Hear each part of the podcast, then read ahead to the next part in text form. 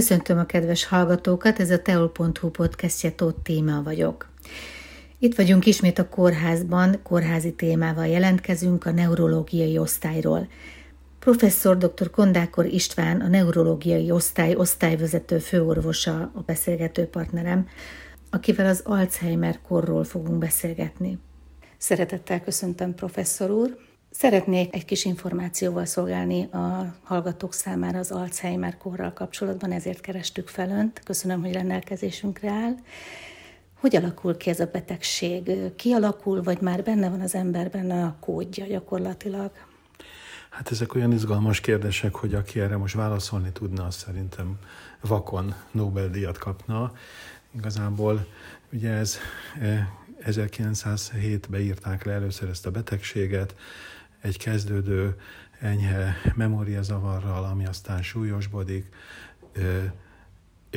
először egy enyhe tünetekkel jelentkezik, általában az új információ befogadása az, ami bizonytalan, könnyen felejti az illető az új dolgokat, de a régiekre emlékszik, és ahogy súlyosbodik a maga a betegség, úgy egyre inkább már különböző egyéb képességeket is elfelejt, tehát elfelejt az illető esetleg vezetni, biciklizni, ügyességi dolgokban ügyetlenné válhat, illetve a régi információkra is már egyre kevésbé emlékszik vissza. Ezt 1907-ben egy Alois Alzheimer nevű német ideggyógyász írta el elsőképpen. Azóta kutatják, azóta eltelt idestova 120-130 év, sok mindenre gyanakodnak, genetikai tényezők is felmerültek, hiszen az egyre inkább látható, hogy kb. 10%-ban halmozódást mutat bizonyos családokban, de ugyanígy szociális és egyéb környezeti tényezőknek a szerepe is felmerült, hiszen arra is felfigyeltek, hogy általában magasabb iskolázottsági fokú embereknél kevésbé alakul ki, nem véd, tehát kialakulhat akár amerikai elnöknél is, vagy híres színészeknél is, tudunk ilyenre példákat mondani, de kisebb eséllyel. Egyre inkább úgy tűnik, hogy talán immunológiai háttere is van, kutatók 30-40 éve foglalkoznak ezekkel a jelenségekkel, egy kicsit visszavetette a kutatást az, hogy amiket leírtak gyanús jelenségeket, mások leírták tíz éves gyerekekbe is.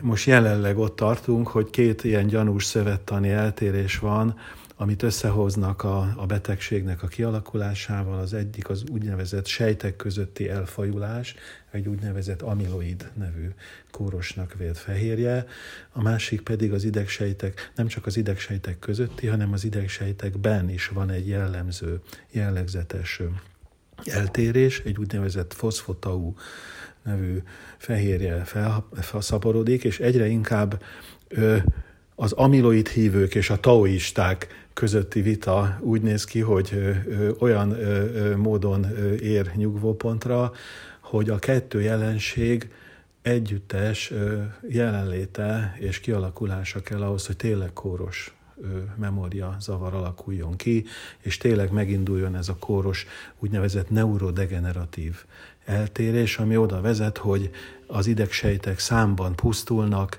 az összeköttetéseik ritkulnak, az úgynevezett neuro transmitterek, az idegi átvivő anyagoknak a hatékonysága csökken, és ezáltal mindenféle olyan a memória funkciókkal, a beszéddel kapcsolatos egyéb magasabb rendű idegrendszeri funkciók károsodnak. Végső soron odáig, hogy a súlyosabb időszakban már személyiségváltozás is megfigyelhető, és a betegnek a, az egy személyisége, a viselkedése is teljesen megváltozhat. Tehát kezdetben még elsősorban a memória zavar van előtérbe, később pedig ezt már sokkal inkább nehezíti, főleg az együttélést, ezek a különböző személyiségzavarok. Előfordulhat-e, hogyha már a családban van ez a betegség, akkor örökli valaki?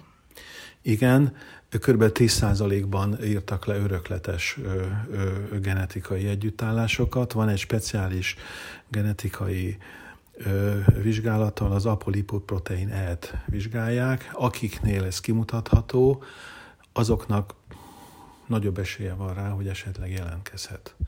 Tehetünk-e ellene valamit? Például, hogyha nyelveket tanulunk, vagy bármi más ismeretet tanulunk, még időskorban is, segíthet-e, hogy a betegség ne alakuljon ki, vagy minél később alakuljon ki? Igen. Hát korábban ugye elsősorban csak a magasabb képzettséget és a tanulást, tanulást hangsúlyozták. Most az elmúlt évtizedekben, elmúlt 15 évben történt egy paradigmaváltás olyan szempontból, hogy kockázati tényezőként egyre nagyobb súlyjal merül fel nem csak a genetikai terheltség, nem csak az aluliskozálázottság, hanem egyre nagyobb súlyjal merül fel a különböző úgynevezett cerebrovaszkuláris tényezőknek a szerepe. Tehát úgy tűnik, hogy, hogy egy hipertónia, egy diabétesz, egy úgynevezett vaszkuláris rizikófaktorok is súlyosbíthatják ezeknek a, ennek a korképnek a kialakulását. Tehát, hogyha a megelőzésről beszélünk, akkor továbbra is érvényes az, amit 20-30 évvel ezelőtt javasoltak. Tehát egy állandó tanulás, egy állandó képzés, mindig valami újba fogni. Én most például elkezdtem nyugdíj előtt bárzongorázni, tanulni, de ugyanígy egy új nyelv is jó ötlet lehet, vagy zene, tánc, tehát ami még ráadásul a, a, a, az aktivitást a, és egybeötvezi. Mindenképpen ez fontos, a napi mozgás nagyon fontos, tehát legalább fél órás, egy órás séta, az nagyon fontos, ugye, amit az egészséges életmódként általában a, a stroke megelőzésébe el szoktunk mondani, egyre inkább az Alzheimer megelőzésébe is megállja a helyét. Tehát kezelni kell a magas vérnyomást, a cukorbetegséget, a dohányzást elhagyni, a mediterrán étrend az, az úgy tűnik, hogy itt is nagyon előnyös lehet, tehát olajos magvak és szénhidrátmentes, vagy abban szegény életvitel, zöldségek, gyümölcsek, főleg a ugye, nyersek formában való fogyasztása. Nagyon fontosnak tartják a stressz helyzetek megfelelő kerülését is. Tehát erre is vannak nagyon jó technikák, stresszoldó, nem gyógyszeres technikák, ilyen például a joga, ilyen például a meditáció. Egyes kaliforniai kutatók például csináltak egy vizsgálatot, vizsgálták azt, hogyha a valaki reggel meg este napi kétszer egy negyed órát meditál vagy relaxál, annál látványosan javul a stresszkezelő technik, képesség. Tehát ezeket mindenképpen szem előtt kell tartani, és hát amikor már kialakult, ugye az, első, az enyhe magát a betegséget egy speciális memóriatesztel lehet tetten érni, Más egyéb korkép is okozhat elbutulást, úgyhogy ki kell zárni, hogy valóban Alzheimerről van-e szó. Egyébként az Alzheimernek a, az aránya az összes dementálódó, tehát leépülő, mentálisan leépülő betegeknek kb. 70%-ában van jelen a háttérben. Tehát kb. 100 memóriazavarban szenvedő betegnek kb. 70%-ában gondolunk Alzheimerre, úgyhogy a speciális memóriatesztekkel lehet diagnosztizálni, képalkotó vizsgálatok között a CT, MRI-nek van elsősorban jelentősége, bizonyos laborvizsgálatok azért kellenek, hogy kizárhassunk olyan helyzeteket, amikor nem Alzheimer, tehát nem ilyen komolyabb korkép kialakulása okozza a, a, a, a memóriazavart, hanem esetleg egy B12 vitamin hiány, vagy esetleg egy pazsmirigy működés eltérés, tehát ami könnyedén kezelhető. Nagyon ö, sok olyan beteget is látunk, hogy beküldik hozzánk az Alzheimer rendelésre, és kiderül, hogy makkegészséges az illető, csak egyszerűen a munkavégzése nem ideális. Tehát nem egymás után végzi a, az előtt álló feladatokat, hanem egyszerre próbál mindent elintézni párhuzamosan, és ilyenkor, hogyha az ember egyszerre húsz dolgot akar elintézni, menthetetlenül nagyobb a hiba százalék. Tehát sokkal precízebben és sokkal kiszámíthatóbban tudunk dolgozni, hogyha leírjuk a listákat egy papírra, és egymás után szépen x hogy ezt elintéztem, azt is elintéztem, azt is. Egyrészt nem kell fejbe tartanunk, másrészt pedig azt tuti, hogy ezeket elintézzük a kapkodás helyett. Tehát sokszor az ilyen kapkodás kelti a szétszórtság a, a, a memóriazavar illúzióját, szerencsére. Úgyhogy ezekre érdemes odafigyelni, úgyhogy ennek ellenére ugye az életkor az egy talán a legfontosabb rizikótényező, tehát amíg mondjuk 65 éves korban körülbelül a, a, a, a populáció 5%-ánál kell ezzel számolni, 80 év fölött már 20%-kal, 90 év fölött pedig még több. Tehát az életkor az az egyik legfontosabb kockázati tényező. Kialakulhat-e még korábban, 40-50 éves korban? Extrém ritkán, tehát ezeket hívják úgynevezett preszenilis Alzheimernek. Találkozunk ilyen esetekkel, Ezeket mindig azért két kedve kell fogadnunk, mert egyéb okok is okozhatnak nagyon gyors fiatalkori leépülést, akár egy enkefalitis, akár egy úgynevezett kergamarhakor, ami igen ritka, de azért évente egy-kettő ilyennel találkozunk. De igen, tehát Alzheimer kialakulhat 60 év alatt is, 50, 45-50 éves korban is, de sokkal ritkábban. Kimondható tehát, hogy egy olyan életmóddal, ami egészségesebb, azzal talán elkerülhető, hogy kialakul, vagy később alakul ki ez a betegség. Abszolút, és ahogy elmondtam, hogy mennyire egyre inkább fókuszba kerülnek ezek a vaszkulális rizikófaktoroknak a, a megfelelő kézben tartása. Egyesek már harmadik típusú diabéteszként emlegetik az Alzheimer-t. Tehát annyira, annyira fókuszba kerültek, hogy ezek a, ezek a ö, rizikót tényezők, amelyeket gyógyszeresen akár kezelni tudunk, ilyen ugye a magas vérnyomás, amire nagyon jó gyógyszerek vannak, ilyen a diabétesz, amire megint csak ezt lehetne elmondani, ilyen a, a magas vérzsírok, vagy akár a pitvarfibrilláció, tehát amelyek általában a stroke megelőzésben a fókuszban állnak, ezek nagy része az Alzheimernél is ott van. És a másik pedig az életmód, tehát a, a túlsúly elleni küzdelem, a mindennapos mozgás és a stresszmentes életmód, az alvás. Nagyon érdekes az alvás kérdése, tehát úgy néz ki, hogy közvetlenül talán nem annyira függ össze, ugye nagyon sokan ö, ö, szoronganak amiatt, hogyha idősebb korban eleve ugye kisebb alvásmennyiség általában elegendő, ilyen közvetlen összefüggés nincsen. Most vizsgálták azt, hogy van-e kockázata annak, hogy későn kell, későn fekszik, vagy korán kell, korán fekszik. Én ez utóbbiba tartozom, tehát én mindenkinek reklámozom a korai lefekvést, de ettől függetlenül, hogy valaki esetleg egy ilyen bagoly típus, nem kell szorongani, önmagába ez még nem fog Alzheimer-t okozni. Érdekes, mert pont rá akartam térni arra, hogy az alváshiány mennyiben játszik szerepet. Például, ha kevesebbet alszunk, és állandóan fáradtak vagyunk, ez mennyiben befolyásolja az agyműködést, illetve ennek a betegségnek a kialakulását. Tényleg ennyire összefügg? Hát ezt folyamatosan kutatják. Ugye éppen most nem olyan régen jelentek meg közlemények ezzel kapcsolatban, ez inkább az alvás zavarok témája, hogy a, hogy a, a, a kevés alvás mellett a, a túl sok alvás se jó, úgyhogy igazából senki nem tudja, hogy mi a normalitás szintje, csak találgatunk.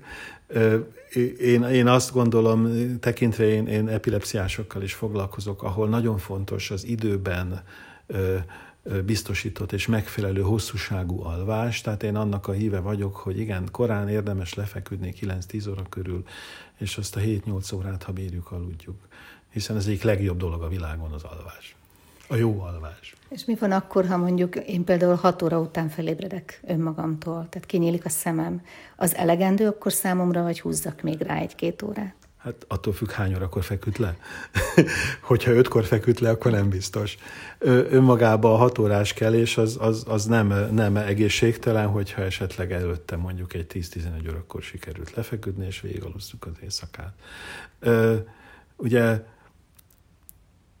de ugye, ahogy mondtam, hogy a munkavégzési technikáknak is vannak különböző ö, ö, formái. Van, aki egyszerre kapkodva végezel mindent, van, aki pedig kiszámítható módon. Általában, aki korán kell, annak jobban van ideje esetleg rákészülni napra, akár egy, egy reggeli meditációra is van ideje, vagy egy tornára. Tehát ilyen szempontból érdemes, ha nehéz is magunkat egy ilyen életvitelre átszoktatni. Ha észrevesszük magunkon, vagy esetleg hozzátartozónkon, barátunkon ennek a jeleit, mikor, melyik fázisban érdemes orvoshoz menni? Hát a legelső tünet az lehet, hogy egyszerűen nem jutnak eszünkbe nevek. Tehát ismerősök nevein gondolkoznunk kell. Zavarja ezt az egészet az, hogy az elmúlt években ugye megterhelte az életünket mindenhol ez a Covid járvány, és most egyre inkább leírnak egy úgynevezett post-covid köd szindrómát, tehát ami enyhén érinti így a, a, a memóriánkat is. Tehát sokan átélik az, hogy, hogy mióta covidosak voltak, azóta nehezebben jutnak eszükbe a nevek, perceket kell gondolkodni egy olyan ismerőse nevén, ami korábban így csettintésre jött, tehát önmagában ez még nem kóros. Mindenképpen, hogyha, hogyha, hogyha az illetőt ez, ez szorongással tölti el, vagy, vagy frusztrálja emiatt az illetőt, érdemes egy, egy rutinszerű memóriatesztet elvégeztetni megfelelő szakemberrel. Ugye ezzel elsősorban neurológusok, pszichiáterek és gerontológusok, geriáterek foglalkoznak, itt Szexárdon nálunk is van egy memória szakambulancia, ide lehet időpontot kérni, házi orvosok is kérhetnek, de ha úgy érzi maga az illető, saját maga is kérhet. Itt csinálunk egy memóriatesztet, esetleg egy képalkotó vizsgálatot, önmagában egy egyszerű CT vizsgálat is sokszor elegendő lehet, és akkor ezzel esetleg meg tudjuk nyugtatni, hogy nincs baj, vagy esetleg kell fél évenként egy év múlva esetleg egy kontrollra visszajönni.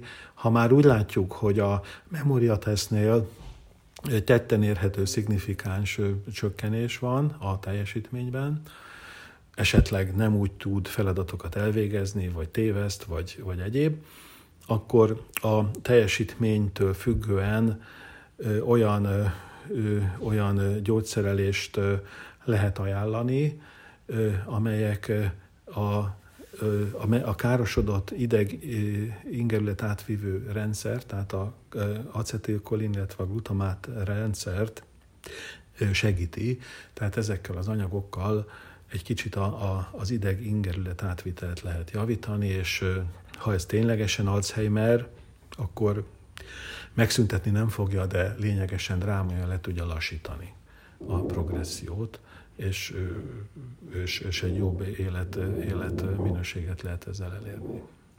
Az önpraxisa alatti évek alatt hogyan változott a betegek száma? hullámzó, tehát vannak, vannak olyan időszakok, amikor több beteget prezentálnak, küldenek be a házi orvosok, van, amikor abszolút csökken a betegeknek a, a száma, az új betegeknek a száma, Úgyhogy nagyon változó. Én szerintem a Covid éra, meg az, hogy az orvosbeteg találkozások is valahol egy kicsit úgy, úgy korlátozottabbá váltak, és csökkent mindenhol a személyes jelenlét, és van, nagyon sok esetben csak ilyen telefonos konzultációvá silányult az egész orvosbeteg kapcsolat. Szerintem kevesebb betegnél merül fel a háziorvosok részéről, és kevesebb betegre figyelnek fel, hogy esetleg vizsgálatra lenne szükség. Úgyhogy én szerintem nagyon sok beteg elsikhathat valahol a rendszerben. Tehát, hogyha valakin észreveszünk, mindenképp jelezzük egy orvosnak? Én azt gondolom, hogy ha felelősségteljesen gondolkozunk, akkor igen. Készült egy nagy amerikai tanulmány, hogy a nem gyógyszeres technikák mennyire hatékonyak az Alzheimer kezelésbe.